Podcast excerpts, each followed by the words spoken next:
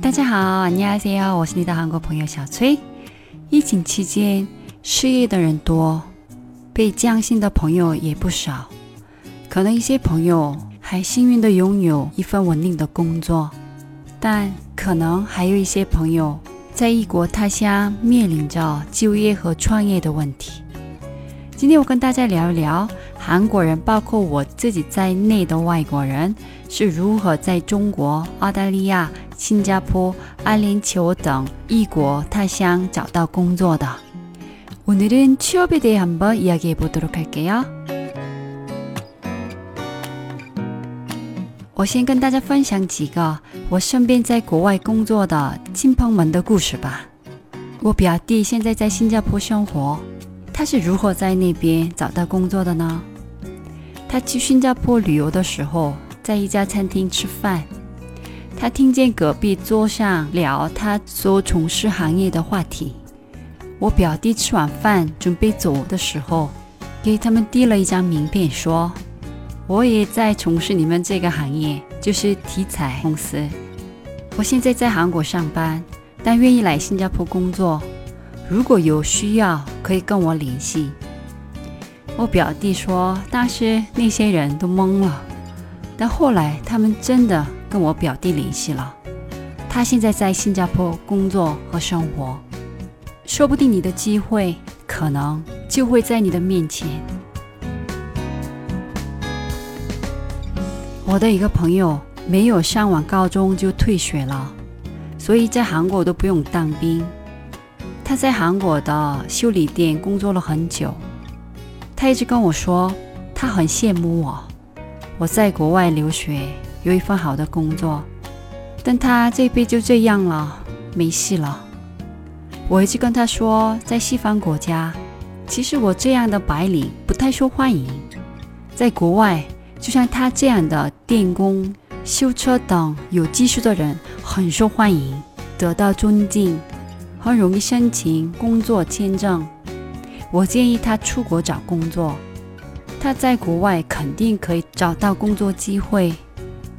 刚开始他不信，后来过了几年后，他真的成功申请到澳大利亚工作，然后他在那边开了修车店，拿到了澳大利亚的国籍。有一些行业在国外更受欢迎。那我现在跟大家分享我在中国的第二份工作，就是五星级宾馆的销售经理。当时我在北京，我的男朋友在云南上班，我们每个月见一次面。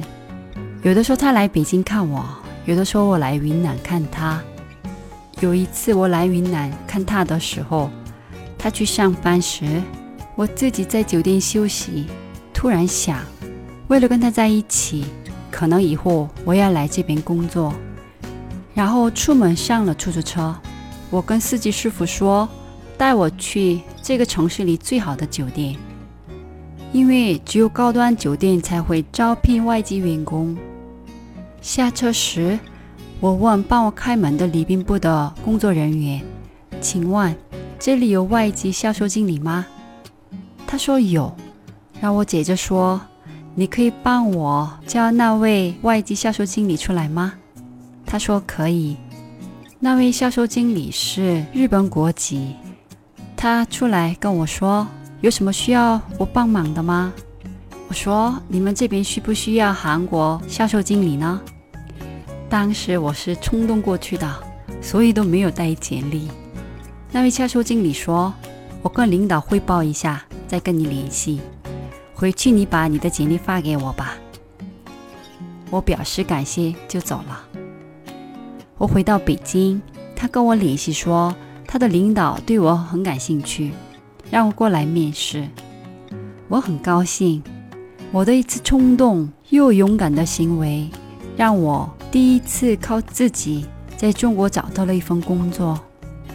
后来我又去了云南面试，他们说他们要我。但只能给我当时三分之一的工资，问我愿不愿意过来。认识那位男朋友之前，我的口号是“男人来了会走”，但我的简历会跟着我一辈子，不能为了男人放弃我的一切。最后，我看好中国西部地区的发展前途，也许为了爱情，接受了那家酒店的 offer，决定来到云南。现在想想，当时的我真的敢想敢做。找工作需要的不一定是一份好的简历，而是想象力和勇气。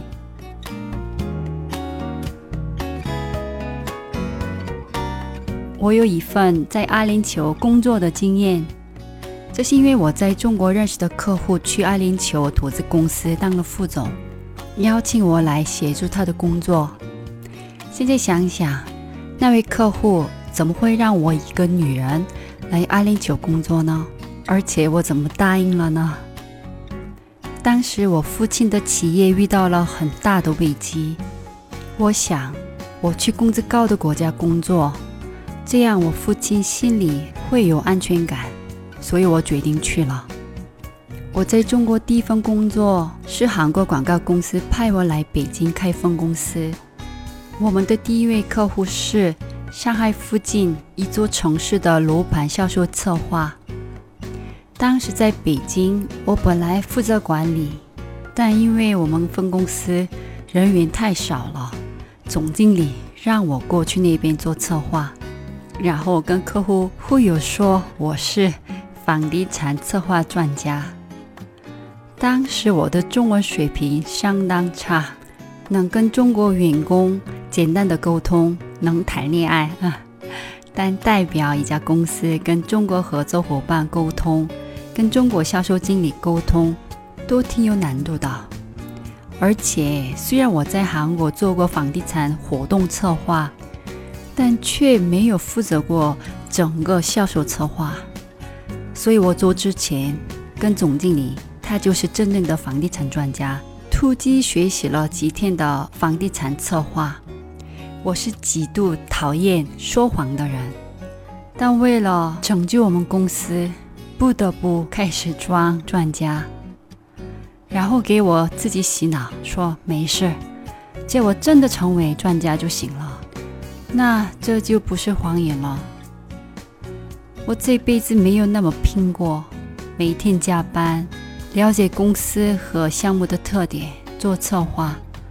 总公司一直在提建议协助我。我们的客户是一家没有名气的开发商，但最后我卖完了。成功的原因在于向客户成功传递了产品的卖点。有的时候，你的可能性是逼出来的。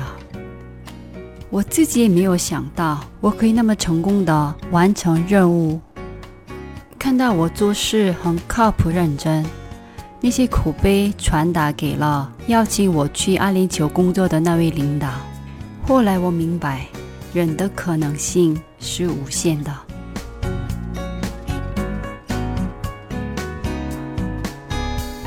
以前我在节目里讲过几次创意，不一定只是艺术家需要创意，就业、恋爱、结婚。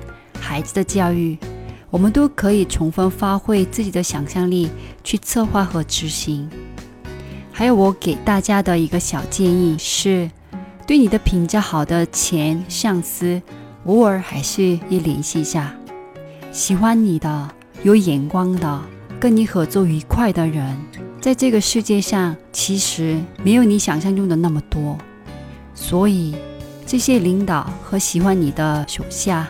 多珍惜一下吧，说不定他们会邀请你来他们的新公司，或者成为你的合作伙伴。今天我分享的这些故事都有很大的幸运成分，在现实中不一定能帮到大家，只希望这些经历能够给大家一点点启发。祝愿大家都能找到心仪的工作。 那今天的节目到这里喽，들어주셔서감사합니다그럼안녕히계세요